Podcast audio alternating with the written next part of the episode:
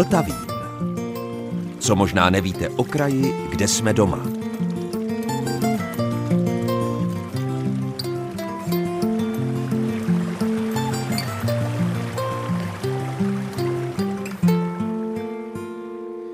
Posloucháte Český rozhlas České Budějovice, posloucháte Vltavín a dobrého dne i poslechu vám od mikrofonu přeje Zdeněk Zajíček.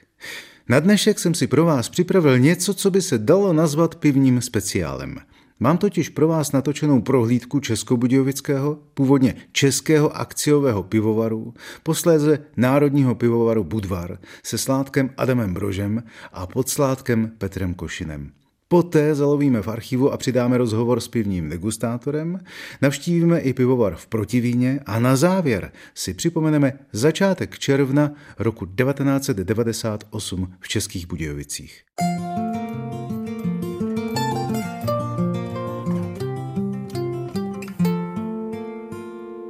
Už jste se někdy byli podívat na to, jak se vyrábí pivo? Pokud ne, tak dnešní speciální Vltavín vám to vynahradí.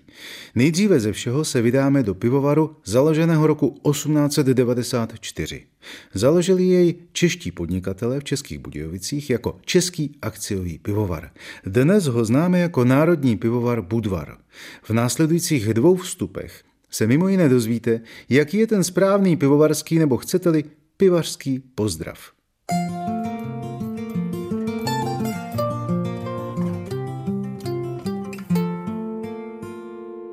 Teda tady je teplíčko a vůně. Kam jste nás to zavedli? Tato vůně neodmyslitelně k pivu patří. Jsme ve várně budějovického Budvaru. Říká sládek Adam Brož a mám tady vedle sebe ještě podsládka Petra Košina. Dobrý den. Dobrý den. Takže ve várně. Já jsem tedy čekal, upřímně řečeno, že tady bude hluk. Várna je poměrně tichým místem. Nakonec celý pivovar dnes pracuje s moderním zařízením, které více vyrábí než hlučí. A co to tady tak voní? Ta směsice, ta se nedá popsat. Když to zkusím rozklíčovat, tak mám pocit, že cítím něco mezi bylinkami, ale i sýrem a vlhkostí. Cítím to správně? Bylinky naprosto správně. Jedna z hlavních surovin chmel, tak je velice významná bylina se silným bylinným aroma. Nelze vynechat zastavit se u této nádhery. Žatecký polární červeňák v hlávkové podobě. Jsme jediným velkým pivovarem používajícím 100% chmelící dávky do piva v podobě přírodního chmele. Žádné extrakty, žádné granule. Hlávky tak, jak vidíte. Abych to popsal, to jsou velké pytle, to je plátno? Ano, jsou to pytle z plátna. A uvnitř, teď to slyšíte, to je to, u čeho mnoho generací studentů hrbilo záda, peklo se na slunci při sklízení na chmelnicích u Žatce. Je to přesně tak, i když dnes doba pokročila, i při sklizni chmele je značný stupeň mechanizace práce je usnadněna, ale pořád jsou lidé přítomni a sklízí pro nás každý rok chmel. Mohu? Tak právě slyšíte chmel. A co dál cítíte, tak jsou i ostatní suroviny, hlavně slad. Byla cítit krásně směsice sladů, nevím, jaký druh piva zrovna dneska vaříme. A suroviny, když se zkombinují dohromady a uvaří se z nich základní meziprodukt, který se nazývá mladina, tak ta má taky svou osobitou vůni. Teď začalo něco hůčet, co to je? Skrápíme mláto vodou, začal proces vyslazování. Tak se tam pojďme podívat. Mláto se skrápí z vrchu s prchami, vodou. Scezování je rozděleno na dvě hlavní fáze, stékání předku a vyslazování mláta. První fáze, kdy stéká první podíl zahuštěné sladiny, v podstatě mohli bychom to srovnat se stékáním panenského oleje, bez zvláštní extrakční pomoci. A tady ty následné kroky, kdy vodou vyslazujeme mláto, tak získáváme ze sladu další podíly velice hodnotných látek, který dotváří chuť piva. Pojďme to přeložit do češtiny. Znělo to krásně, ale když to zkusím popsat, tak mi připadá, jako kdyby toto byla obrovská pánev přikrytá poklicí a teď jakýsi kuchař vzal z prchu a ty suroviny, které tam měl na té pánvi, podlil. Nebyla by to úplně pánev, spíš cedník, A vývar, který nejprve stekl sám, tak nyní se doutváří tím, že se skrz ty suroviny na cedníku proleje voda. To naprosto skvělé, jak rychle vyjádřit pivovarskou technologii. Pánové, vy tady máte ve varně soustavu, která připomíná sprchy. Je to takový dlouhý žlab, ze kterého činí, řekl bych, něco jako kohouty, ale daleko mohutnější a vývody nějakého potrubí do žlabu. Je tady k tomu napsáno podrážečka. Co to je? Je to grant, který sloužil historii, kdy ještě nebyla varna vybavena sezovacím čerpadlem k tomu, abychom pod tlakem vysávali předek nebo výstřelky souhrnně s ladinou z mláta působením gravitace. Tak a teď česky. Na tom cedníku, jak jsme u něj stáli, tak potřebujeme odstranit zbytky zrn, zbytky sladových zrn a proto přes cedník sbíráme tu sladkou šťávu, které se říká sladina. A to teče sem. A to teče sem do těch grandů. Tak tohle je ta zkušební nádobka, čili tyčka a na ní sklenička. Je to tak velmi jednoduché, vzorkovací nádoba na sladinu a mladinu. Naberete vzorek, posoudíte barvu, jiskru, vůni, chuť. Tolik analýz za tak málo peněz a hned. Tak pojďme to vyzkoušet. Vy můžete, já řídím. Vy to máte v popisu práce. Tady můžete i vy. Ve varně ještě alkohol není. Takže to je tmavé. Co to je? Tmavý ležák Budvar. U tmavého je barva zjevná. Nejen vůně, ale barva dokládá, že jde opravdu o tmavý ležák. Takže pohlédneme proti světlu do sklenky. Je akorát tak velká, aby byla dobře barva vidět a zkušené oko pozná, jestli je vše v pořádku. Pak přivodíme. Je to ta vůně, co jsme cítili ve dveřích. Pražený slad dává pivu nejen barvu, ale i specifickou vůni. A poté maličko vychladíme a ochutnáme. A také se tu říká, že se koštuje nebo že se hodnotí? Ochutnává, hodnotí. Koštuje se neúplně vždycky používá. Tak s dovolením ochutnám, když jsem tady a není tam alkohol, tak musím prostě. Pivo přímo z varny jsem tady v životě ještě neochutnával. Moment. Něco na způsob kávy. To je právě praženým sladem, ten zbytek, to tělo, to je světlý slad, hořka je chmel. Aha, takže takhle mohla chutnat kdysi dávno ta falešná káva v dobách válečných. Ano, upražením obilného zrna vznikají látky chuťově aktivní, připomínající kávu. Tento meziprodukt potřebuje ještě téměř 100 dnů poctivé práce k tomu, aby se dostal na stůl v podobě skvělého piva. Takže ještě není vše hotovo. Pánové, někteří vinaři se chlubí tím, že dokáží podle chuti poznat odrůdu i někdy místo, odkud to víno bylo dovezené. Dokážete to vy ze své pozice s pivem? Tak přestože pivo ochutnáváme každý den, tu chuť máme velmi vžitou, byl bych poněkud pokornější a nikdy bych netvrdil, že za každých podmínek poznám vůbec ne každé pivo a v lepším případě své pivo. Říká sládek Adam Brož. Teď jsme vyšli z varny ven a zvedáme oči vzhůru. Co tam vidíme? V každém pivovaru je spilka, určitě byste hledali otevřené kádě, my to, co vidíme, jsou uzavřené vysoké tanky. Říká se jim cylindrokonické podle svého tvaru a mají na svědomí jednu věc. Ve chvíli, kdy nahradili otevřené kádě, už nebylo takzvané švestkové pivo.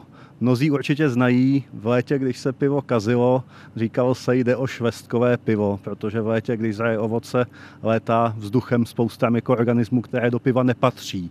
A tyto tanky nám umožnily, že můžeme vyrábět v zimě, v létě pořád skvělou kvalitu.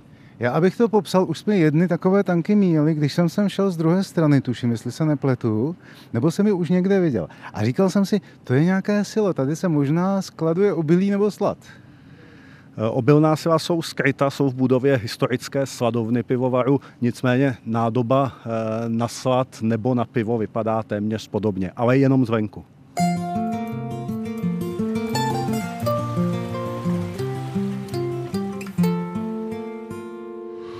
Teď jsme vstoupili do dalších částí pivovaru.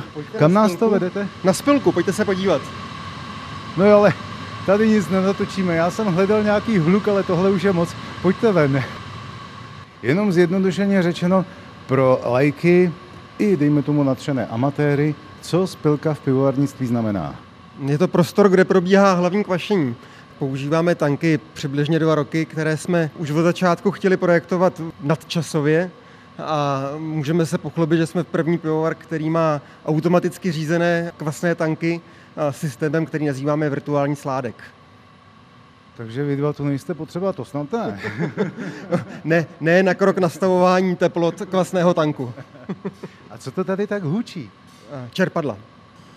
Teď jsme se dostali do prostor, kde jsou samé obrovské ocelové nebo železné sudy, čili řekl bych tanky, je to tak? Jsme v ležáckém sklepě a v oddělení, které je čerstvě nasudované a můžete vidět tanky ve fázi takzvaného mazání. Co to je? Po naplnění tank se nechá ještě nějakou dobu otevřený hradící aparát, ze kterého přetéká pěna, která vznikla při plnění tanku.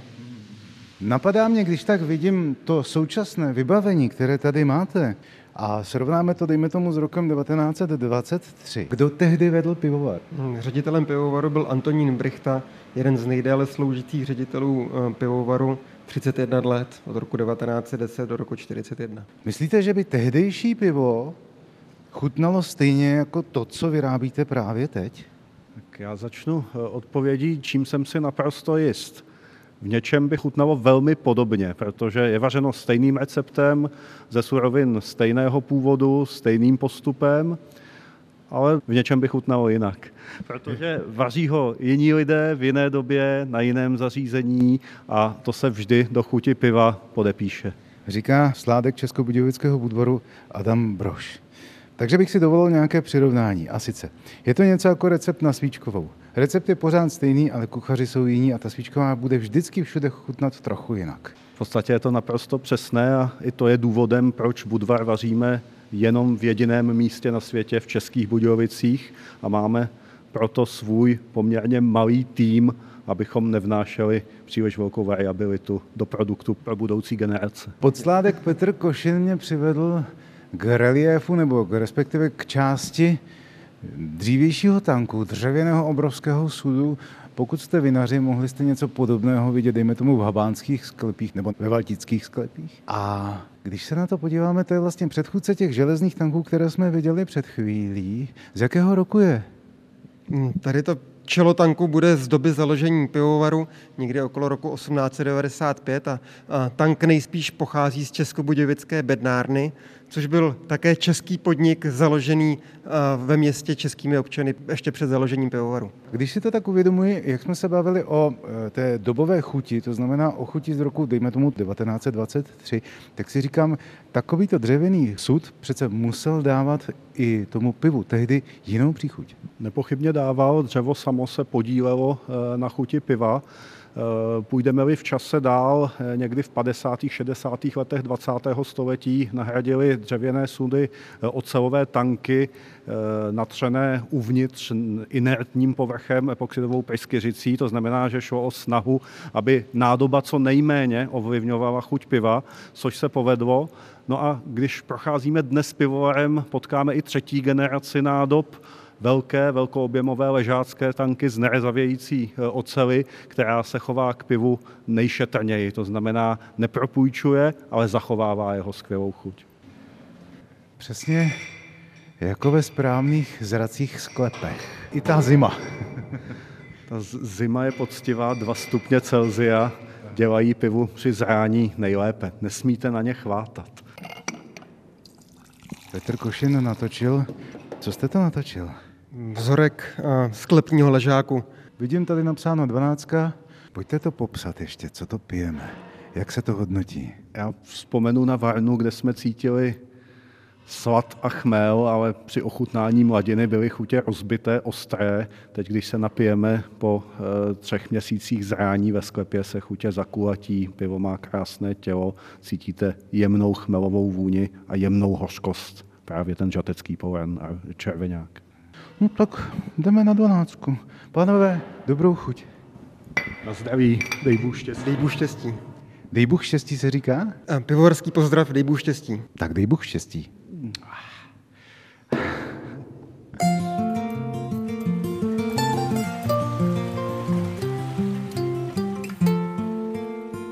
Posloucháte Vltavín Českobudějovického rozhlasového studia, přesněji dnes pivní speciál, a teď zalovíme v našem archivu.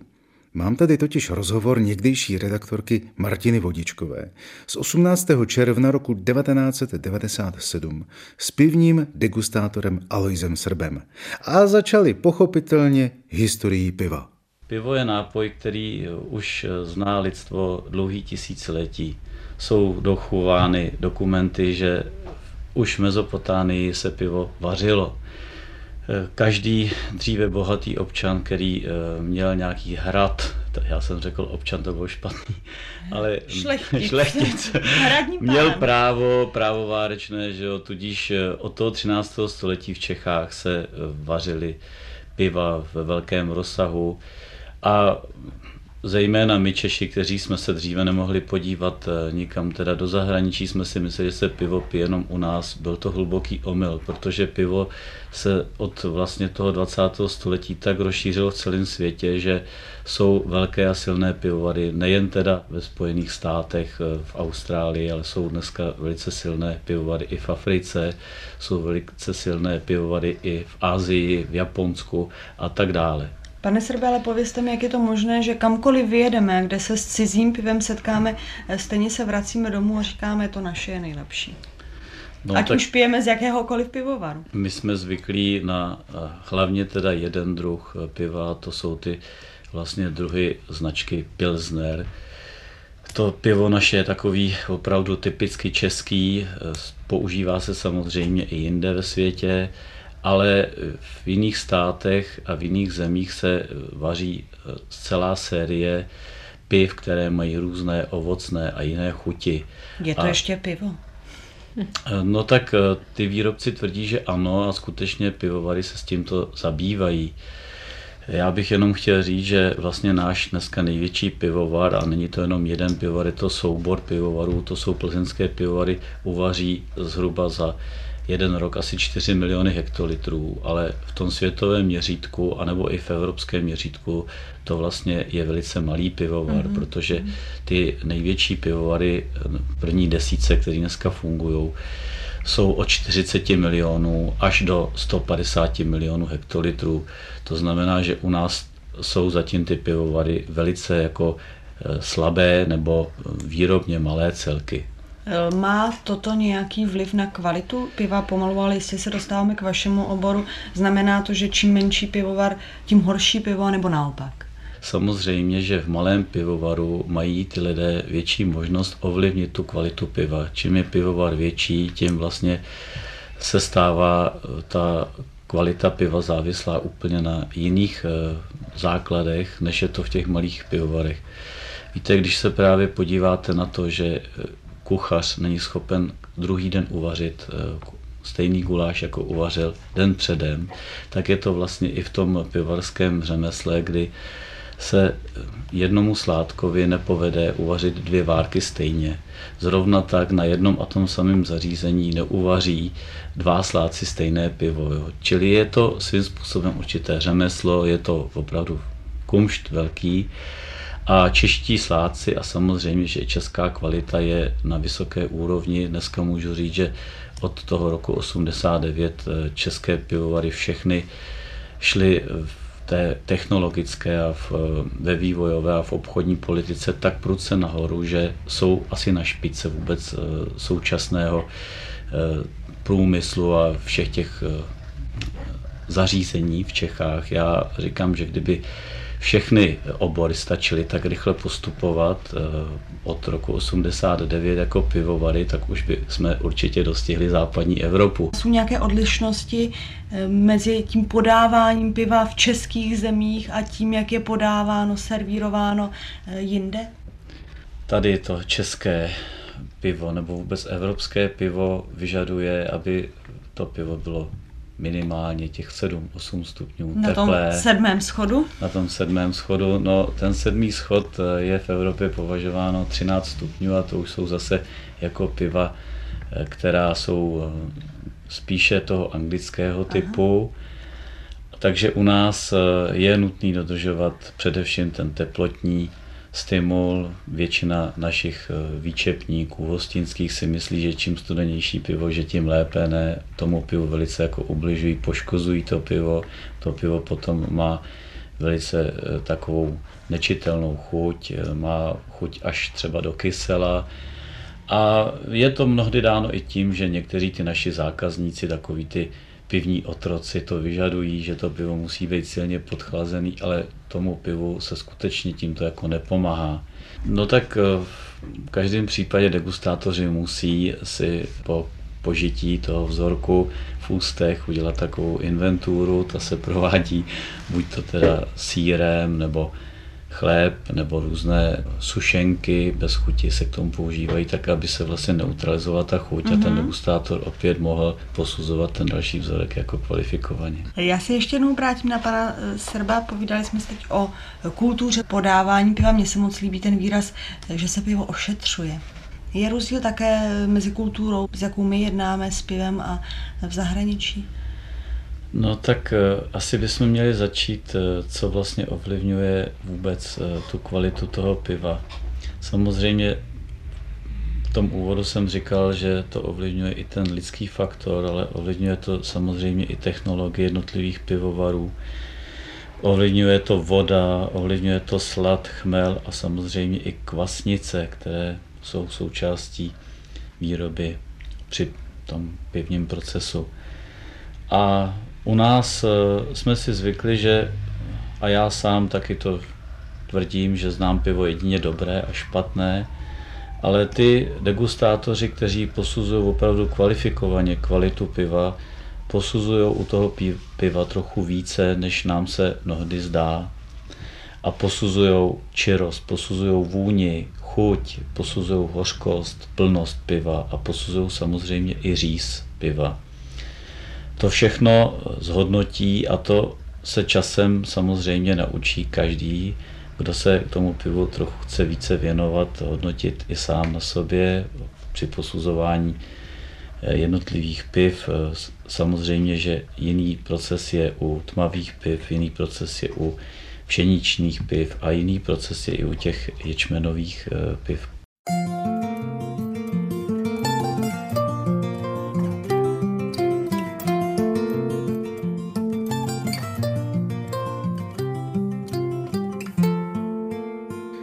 Následující archivní nahrávku, která je také z roku 1997, bych mohl uvést citací písničky, kde se zpívá, že cesta k Protivínu netrvá hodinu.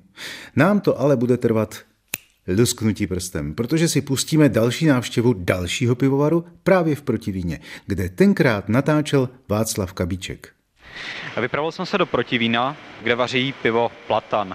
A jelikož dnešní pořad je zaměřen na to, jak se pivo pije na jihu Čech, nedalo mi to nezeptat se pana Václava Máry, který je sládkem v protivínském pivovaru, jak se pivo vůbec vaří, jak pivo vzniká. Jak se pivo vaří? Základní suroviny pro výrobu piva je slad, chmel, kvasnice, voda. Tohle to, když budete mít, tak nám můžete směle konkurovat. My jsme teďka přímo ve varně.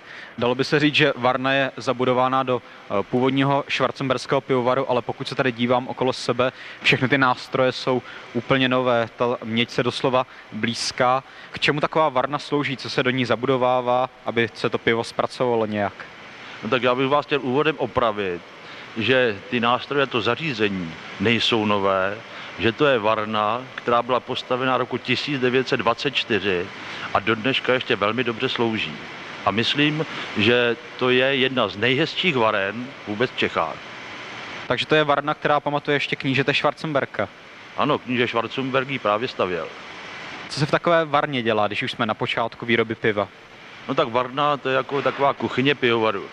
Základní surovina, která je pro výrobu piva, to je slad, se předem sešrotuje, a pak přijde sem do varny, kde v tom procesu, který zde probíhá, tak je základem přeměnit škrumnaté látky, které jsou v tom sladu, na cukr. No a abychom v dalším provoze, to je spilka, kde probíhá hlavní kvašení, získají ty produkty kvašení, to je kysličník uhličitý, alkohol a tak dále. Takže dostali jsme se až do spilky, to ještě není konečný produkt, odkud putuje dál na zpracování. No, pochopitelně u nás je stará klasická metoda výroby piva, to znamená prokvašené pivo ze spilky jde ještě do sklepa, kde potom uzavřený k ležáckých tancích dokvašuje, dozrává.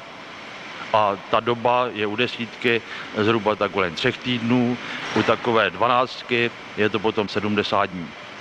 Když jsme spolu hovořili, říkal jste, že Protivín se orientuje na výrobu takzvaného klasického přírodního piva. Když jste určitě přišel do závodu, všimnul jste si, že pivovar, který se zde nachází, je jednak v malém jihočeském městečku, kde ještě voda i vzduch, bych řekl, čisté jsou, a je umístěn do areálu, který je takový jako lesopark, takže jsme tady prakticky přímo v parku. V dnešní době bychom toho chtěli využít k tomu, aby opravdu pivo Platan bylo pivo z přírody. Proto v současné době zde jsme provedli 2 vrty, kde jsme našli vodu, která je prakticky v jakosti vody kojenecké. No a tu vodu do konce září přivedeme do pivovaru. No a voda, to je základ výroby piva. Voda kojenecká je na počátku, pivo na konci. Jak se takové správné, dobré pivo pozná? No, snad pivo má nejvíc ukazatelů, na kterým se hodnotí kvalita. No a pivo má taky nejvíc kvalitářů, protože každý v té hospodě, každý host hodnotí po svém. Dobré pivo se pozná podle toho, že nejdřív po vzhledové stránce, který ten konzument vnímá, tak musí být jiskrné, pěnivé na vzhled. No a co se týče potom chuti, tak musí mít říz a nesmí mít žádné cizí chutě. Musí to být typická, charakteristická chuť pro ten daný druh toho piva. Pivo se vařívalo už ve starém Sumeru, ovšem to nebylo to pivo, na které jsme dnes zvyklí. Dal by se nějak stručně, krátce popsat vývoj, které pivo prodělalo od Sumeru až do Protivína? No, máte pravdu, protože o pivu můžeme říct, že o pivovarství vůbec, že je druhým nejstarším řemeslem. Ovšem to pivo, které se vyrábělo tenkrát, bych řekl, že se velmi liší od piva, který se vyrábí dnes. A to jak? No tak jak vypadalo pivo před 800 lety, kdy se začalo prvně vařit v Čechách, nebo kdy jsou první písemné zprávy, to nemůžu říct, protože to jsem nechutnal, ale tvrdil bych, že v současné době není to než náš pivovar, a že vůbec piva všech pivovarů udělali velký pokrok a dneska, že se nesetkáte v Čechách se špatným pivem. Piv jsou různé druhy, tady na jihu Čech skoro každé město má vlastní pivovar, ale ta piva mají ještě vlastní hodnoty. Jsou 8, jsou 10, 11, 12 i vyšší hodnoty. Jak bychom je mohli od sebe rozlišit a jak se tato piva podle těch hodnot pijí? Do jakého prostředí, pro jaké příležitosti se hodí? No tak když to vezmeme do jakého prostředí a tak dále. Do pracovního procesu se pochopitelně nehodí pivo 12%, ale pivo 7-8%, který má nižší procento alkoholu. Na takový už přátelské posezení s přáteli zase někde v restauraci v klidném a takovém prostředí je zase nejlepší 12% pivo. A na závěr se zeptám, tradiční pivaři tvrdí, že nejlepší pivo je ze 7. schodu, ale každý má ten 7. schod ve sklípku úplně jinde. Jaká teplota by se dala doporučit pro pivo a jak to pivo připravit tak, aby bylo opravdu nejlepší? Jak připravit pivo? Stará pravda je, že pivovar pivo vaří, ale hostinský ho dělá. To znamená, že správný hostinský musí uvažovat, jestli je léto, jestli je zima. No a ta teplota z toho 7. schodu by se taky podle toho měla pohybovat. To znamená, v letě by nemělo být pivo podchlazený, v zimě zrovna tak ne. Taková teplota ideální je tak kolem 10 až 15 stupňů. Pro mě ovšem každý má svoji specifickou chuť, každý má svoje specifické nároky na teplotu piva. A které pivo na jihu Čech je podle vašeho soudu nejlepší? No pochopitelně nejlepší pivo je Platan. Byl bych špatný sládek, kdybych tvrdil o něčem jiném, ale řekl bych, že v republice prioritu anebo nejlepší piva se vaří zde v jižních Čechách. Nedá mi to nezeptat se na nějakou historku o pivu, kterou byste znal? No historka o pivu, a je to historka hlavně o reklamě. Že spotřebitel si vybere sám pivo, který mu chutná. No tak bychom to poznali podle toho, že po republice cestuje spousta vagonů s pivem z bučtějších značek. A my, když jsme posílali první vagon piva na Slovensko, tak než došel do České Třebové, tak byl vykraden. To znamená, že ty lidi ví, který to pivo je chutný, vyřek nejlepší a nemusíme to tomu spotřebiteli psát na každý mantinel, na hokejovém, anebo za každou branku na fotbalovém hřišti.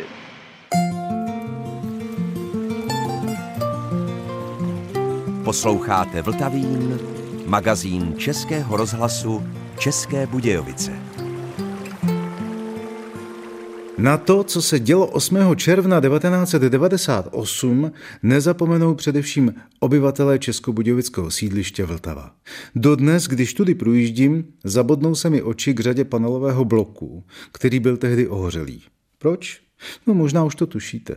Mám tady pro vás další archivní nahrávku zaznamenanou přímo z vysílání naší českobudějovické rozhlasové stanice, když si můj redakční kolega, moderátor Luboš Voráček, k mikrofonu pozval někdejší reportérku Mirku Nezvalovou, aby zavzpomínala na to, co tenkrát v tom roce 1998 natáčela.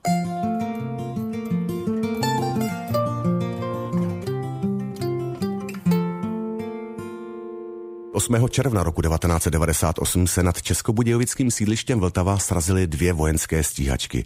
Takto tehdy událost pro Český rozhlas popsal velitel vzdušních sil generál Ladislav Klíma.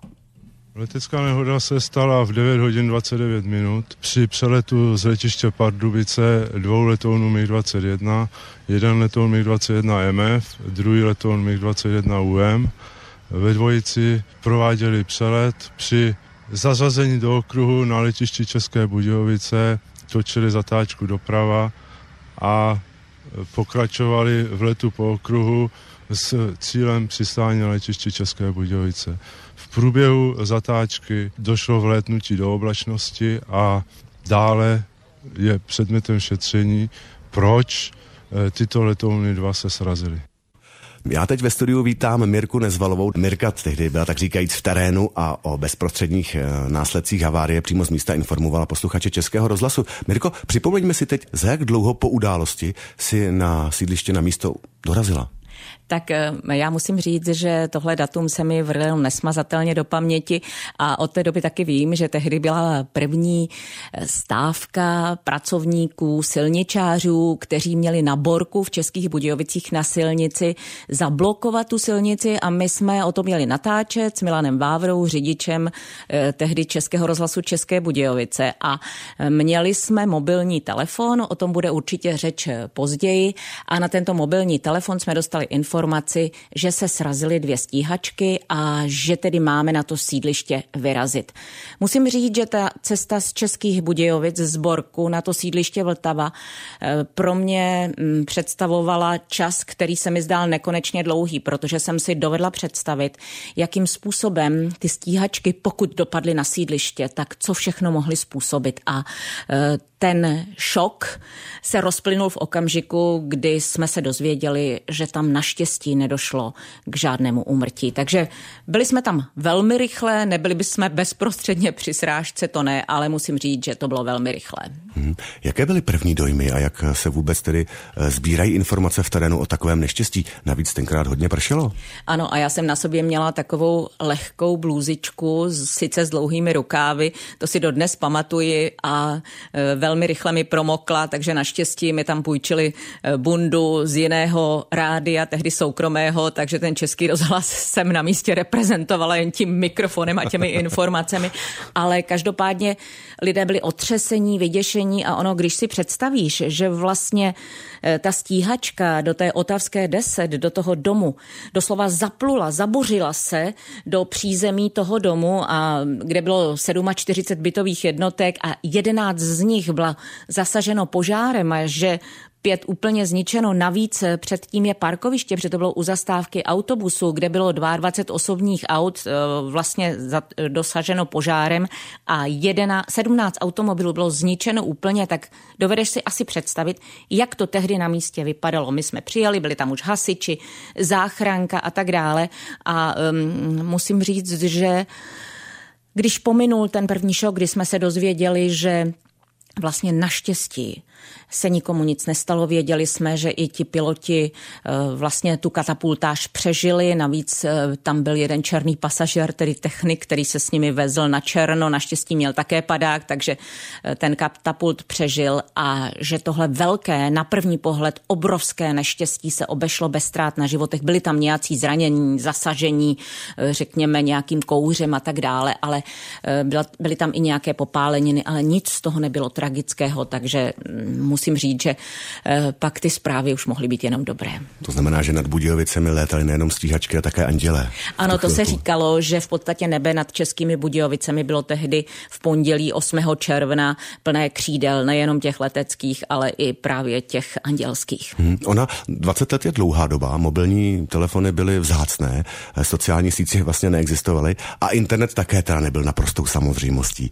Jak si, Mirko, informace z místa neštěstí předává dál? Tak to je pro mě do dneška černá můra. Od té doby vím, že mám už 20 let své mobilní číslo u telefonu, protože tehdejší ředitelka rozhlasu Marie Šotelová po téhle události 4 mobily koupila. Pro rozhlas my jsme tady měli jediný mobil pro tyhle zpravodajské účely a ten se nosil v ruce jako taška. Vzpomínám. Možná pamětníci si vzpomenou, byl dost těžký a ten se velmi rychle vybil. A protože Český rozhlas má i zpravodajskou povinnost pro Radiožurnál, tak pochopitelně ti velmi vehementně volali ze zpravodajství. Náš mobil byl vybitý, takže já jsem si půjčovala mobil od kde koho. Vím, že jsem sebrala mobil tehdejšímu zástupci šéfa leteckých sil Pavlu Štrůblovi, sebrala jsem ho řediteli policie Bohumilu Bezemkovi, kteří mi ho půjčovali a pak říkali, že doufají, že jsem jim neprovolala ty jejich vzácné minuty, které měli. No, asi provolala, ale každopádně opravdu dnes ta situace je už úplně jiná a my jsme byli rádi, že můžeme jenom přinášet ty dobré zprávy a ty informace o těch lidech, kteří tam byli. No a když se zeptám, co ti po těch 20 letech nejvíce zůstalo v paměti, to je ten mobilní telefon? No tak to ne. Vynadání od tehdejšího šéfredaktora Radiožurnálu, protože ta první stíhačka spadla vlastně do toho paneláku, narazila a ta druhá dopadla kousek vlastně za pečovatelský dům, který tam byl a já jsem v poledne měla z toho místa vstup přímo do zpráv do Radiožurnálu a řekla jsem, jak člověk byl v takové emoci a napětí, že bohužel nebyl nikdo z pilotů mrtvý, že všichni to přežili, takže za to slovo bohužel jsem pak dostala vynadáno, to mi zůstalo v paměti a také mi zůstalo v paměti to, že velitel leteckých sil, protože já jsem moderovávala ty velké letecké dny pro armádu, tak mi tehdy řekl, že slyšel vysílání rozhlasu z místa Radiožurnál a že když Nezvalka, takhle mě nazval, do éteru řekla, že tam není žádný mrtvý, tak si oddychli a řekli tomu pilotu vrtulníku, který s ním letěl z té Prahy, že nemusí tak pospíchat. Mirko, ty jsi se s odstupem času dál pak také zajímala i osudy lidí, kterým právě havarovaná stíhačka poničila byty. Ano, je to pravda, natáčeli jsme pochopitelně, tam ty škody byly obrovské, tam se vlastně došlo na milionové škody, poničené byty, už jsem tady zmiňovala, že vlastně 11 bytových jednotek bylo zasaženo požárem.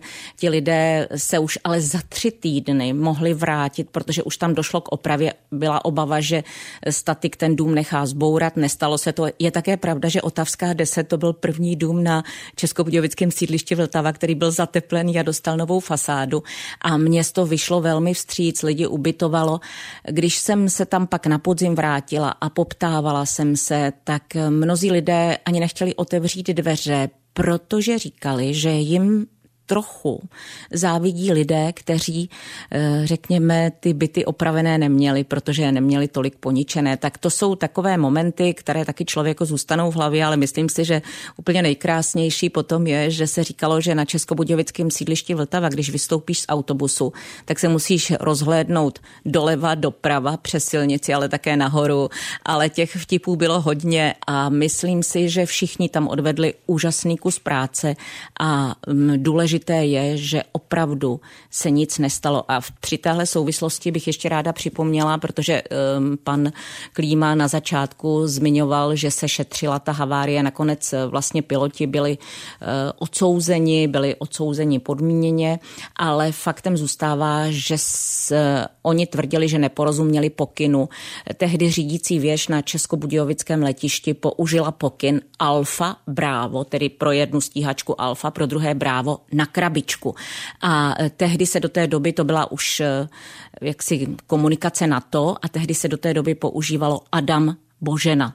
Takže piloti řekli, že té komunikaci nerozuměli, nicméně k nějakému odsouzení tam došlo a myslím si, že pro všechny největším zadostiučiněním bylo, že z téhle hrozně vypadající havárie vyšli všichni živí, i když jen trochu zdraví. A to je z dnešního Vltavínu všechno. Od mikrofonu se loučí Zdeněk Zajíček, od mixážního pultu Michal Kolář a vězte, že za týden jsme tady zase ve stejném čase.